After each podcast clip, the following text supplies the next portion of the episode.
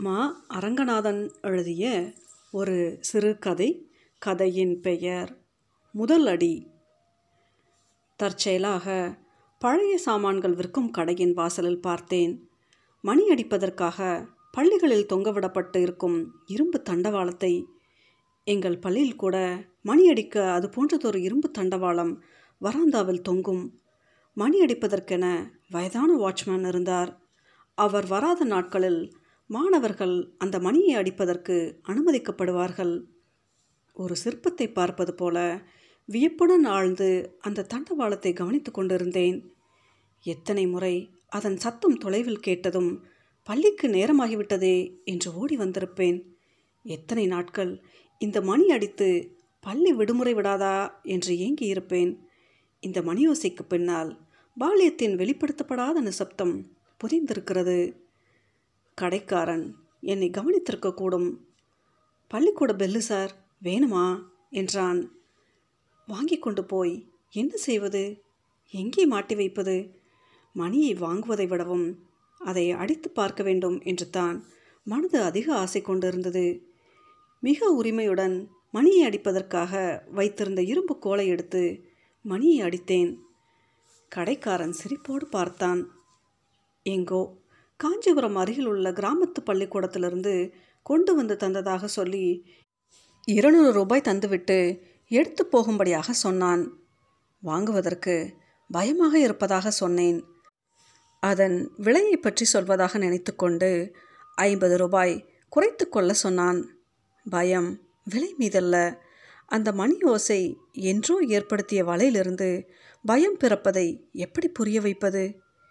இன்றும் மனதில் காலை வெயில் போல துல்லியமாகவும் வசீகரமாகவும் பள்ளியில் சேர்க்கப்பட்ட முதல் நாள் மினுமினுத்து கொண்டு இருக்கிறது. அப்போது பள்ளியில் சேர்வதற்கு இருந்த ஒரே சோதனை வலது கையால் தலையை சுற்றி இடது காதை தொட்டு காட்ட வேண்டும். அது இருந்தால் போதும் முதல் வகுப்பில் சேர்த்து கொள்வார்கள். படிய வாரிய தலையும் திருநீறு பூசிய நெற்றியும் ஒரே ஒரு உடைந்த குச்சி ஸ்லேட்டுமாக பள்ளியில் சேர நின்று கொண்டு இருந்தபோது ஒரு பக்கம் பயமும் இன்னொரு பக்கம் அழுகையும் சேர்ந்து தொண்டையை இறுக்கியது.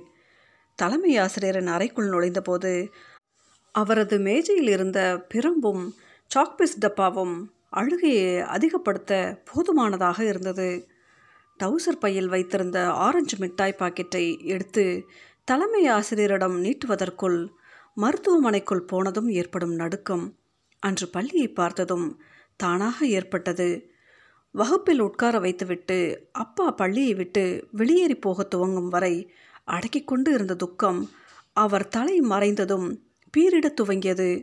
வகுப்பில் உள்ள மாணவர்களுக்கு கொடுப்பதற்காக கொண்டு வந்திருந்த ஆரஞ்சு மிட்டாய்களை எவருக்கும் கொடுக்க வேண்டும் என்று கூட நினைப்பே இல்லை. டீச்சர் என் விசும்பல் சத்தம் கேட்டு என்ன என்று அருகில் வந்தால் காய்ச்சல் அடிக்குது என்று கலங்கிய குரலில் சொன்னதும் கழுத்தின் அடியில் கை வைத்து பார்த்தால் குளிர்ச்சியாகத்தான் இருந்தது. அவள் தலையை கோதிவிட்டபடி சரியா போயிடும் தண்ணி குடிச்சுக்கோ என்றாள். இத்தனை நடந்தும் ஏன் காய்ச்சல் வரமாட்டேன்? என்கிறது என்று என் மீதே ஆத்திரமாக வந்தது. திடீரென பிளாக் போர்ட் மிக உயரத்தில் இருப்பது போல தெரிந்தது. எங்கோ மலையடி வாரத்திலிருந்து டீச்சர் பேசுவது போல கேட்டது. மனம் நிலை கொள்ளாமல் தத்தளித்தது. வராந்தாவில் தொங்கும் அந்த தண்டவாளத்தை பார்த்து கொண்டே இருந்தேன். பனிரெண்டரைக்கு பெல் அடித்தபோது கண்களை மூடிக்கொண்டு வீட்டுக்கு ஓடினேன். வீட்டுக்கு போனதும் பையை தூர எறிந்துவிட்டு என் மீது ஏன் இப்படி இரக்கமின்றி யாவரும் நடந்து கொள்கிறார்கள்? என்று கோபமாக வந்தது. சாப்பிடக்கூட மனமின்றி மதியம் பள்ளிக்கூடம் லீவு என்று பொய் சொல்லியபடி படுக்கையில் சுருண்டு படுத்துக்கொண்டேன். ஆனால் மறுநாள் பள்ளிக்கு செல்ல வேண்டியிருந்தது. எத்தனை மெதுவாக நடந்து போக முடியுமோ அத்தனை மெதுவாக போவேன். வகுப்பை கவனிக்காமல் படியில் ஏறி இறங்கி விளையாடும் வேலை கவனித்து கொண்டு இருப்பேன் பள்ளி நாட்கள் ஒரு வினோத மிருகத்தின் கால்களில் சிக்கிக்கொண்டது போல பயமாக மாறியிருந்தன. ஒவ்வொரு முறை பள்ளியின் பாதி மூடியிருந்த இரும்பு கதவை தள்ளிக்கொண்டு உள்ளே போவது சிங்கத்தின் வாய்க்குள் தலையை கொடுத்து வெளியே எடுக்கும் சர்க்கஸ்காரனின் செயலை போலத்தான் இருந்தது. அப்போது பள்ளி மிக பெரியதாகவும் வகுப்பறைகள் நீண்டதாகவும் டீச்சர் மிக உயரமானவள் போலவும் தோற்றம் தந்து கொண்டு இருந்தது. ஆனால் அந்த பள்ளியை விட்டு நீங்கி வேறு வேறு பள்ளிகளில் படித்து முடித்து ஊரை விட்டு வெளியேறி பல வருடங்களுக்கு பிறகு ஒரு முறை அந்த பள்ளியை பார்த்தபோது அது நான் முதல் நாள் சேர்ந்தபோது பார்த்த நிறம் கூட மாறாதது போல அப்படியே இருந்தது. ஆனால் ஒரே ஒரு வேறுபாடு. அப்போது பெரிய கோட்டை போல தெரிந்த பள்ளிக்கூடம். இப்போது சிறிய தீப்பெட்டி மாதிரி தெரிந்தது. அது ஒரு ஓடுவேந்த கட்டிடம் என்று இன்று திரும்பி பார்க்கும்போது தான் அதன் சிவப்பு ஓடுகள் தெரிந்தன. படிக்கட்டுகள் வகுப்பறைகள் யாவுமே உலர்ந்த திராட்சை போல சாறு ஒற்றி போய் சுருங்கிவிட்டது போல தென்பட்டது. எனக்கு நடந்த சம்பவத்தைப் போலவைத்தான் என் பையனை எல்கேஜியில் சேர்த்த நாளும் நடந்தேறியது. அவனை பள்ளியில் சேர்த்துவிட்டு முதல் நாள் என்பதால் கேட்டை தாண்டி சென்று வகுப்பறையை காட்டிவிட்டு வெளியே வரும்பொழுது அவன் திரும்பி திரும்பி பார்த்து கொண்டே நடந்து போனான். வகுப்பறையின் அருகே உள்ளே போயும் வெளியே போகாமல் தொலைவை வெறித்து பார்த்து கொண்டு இருப்பது தெரிந்தது. குழந்தையை முதன் முதலாக பள்ளியில் விட்டு வரும் அந்த நிமிடம் மிகவும் அபூர்வமானது. அதே நேரம் துக்ககரமானது. அது சொல்லி புரிய வைக்க முடியாது. பள்ளியில் மின்சார மணி அடித்ததும் நான் வாசலின் வெளியே நின்று கொண்டே இருந்தேன். அவன் வகுப்புக்கு போய்விட்டான். ஆனால் நான் என்றோ காலத்தின் பின்னால் தூக்கி வீசப்பட்டது போல எனது முதல் வகுப்பின் நினைவுகளில் வீழ்ந்து கிடந்தேன். நான் நினைத்தது போலவே மாலை வீடு வந்த பையன் யாரோடும் பேசவே இல்லை. சாப்பிடுவதற்கு கூட மனதின்றி படுக்கையிலேயே கிடந்தான். ஆனால் என்னை போலின்றி சில வாரங்களிலேயே அவன் பள்ளிக்கு பழக துவங்கியிருந்தான். பிறகு பள்ளிக்கூடம் பற்றித்தான் எப்போதுமே பேச்சு. காலம் எவ்வளவு மாறியிருக்கிறது என்று அந்த நிமிடம் என்னால் உணர முடிந்தது. பிறந்த நாள் திருமண நாள் போல ஏன் பள்ளியில் சேர்ந்த முதல் நாளை நாம் கொண்டாடக்கூடாது என்று சில சமயங்களில் தோன்றும் வகுப்பறைக்குள் ஒவ்வொரு மாணவனும் எடுத்து வைக்கும் முதல் அடி நிலவில் இறங்கிய விண்வெளி வீரனின் காலடியை விடவும் அதி முக்கியமானதில்லையா?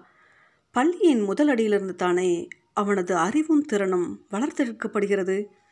அந்த காலங்களில் கிராமங்களில் ஐந்து வயதில் ஏடு தொடங்குதல் என்று ஒரு சடங்கு செய்வார்கள். குழந்தையை உட்கார வைத்து தாம்பாளத்தில் அரிசியை பரப்பி குழந்தையின் விரலை பிடித்து ஆனா ஆவணா எழுத வைப்பார்கள். அந்த சடங்கு கோயிலில் நடக்கும். பிறகு அங்கிருந்து வீட்டுக்கு வந்ததும் பனையோலைகளில் உயிரெழுத்து மட்டும் எழுதி கொடுத்து படிக்க சொல்லித் தருவார்கள். அப்படி ஏடி துவங்கும் சடங்கை செய்து வைப்பதற்கென ஒரு அண்ணாவியும் இருப்பார். அவர் தேவாரம் திருவாசகம் பாடவும் விலக்கி பொருள் சொல்லவும் தெரிந்தவராக இருப்பார்.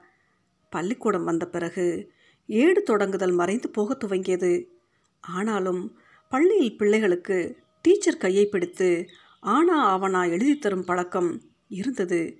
பின்னாளில் அதுவும் மறைந்து இன்று பள்ளி படிப்பு முடியும் வரை ஆனா ஆவனா என்றால் என்னவென்றே தெரியாத ஆங்கில கல்வி முறை அறிமுகப்படுத்தப்பட்டு விட்டது. உலகில் வேறு எந்த தேசமும் தனது தாய்மொழியின் அச்சரங்களை கூட கற்றுக்கொள்ளாமல் குழந்தை வேறு மொழியை கற்பதற்கு அனுமதிப்பதில்லை.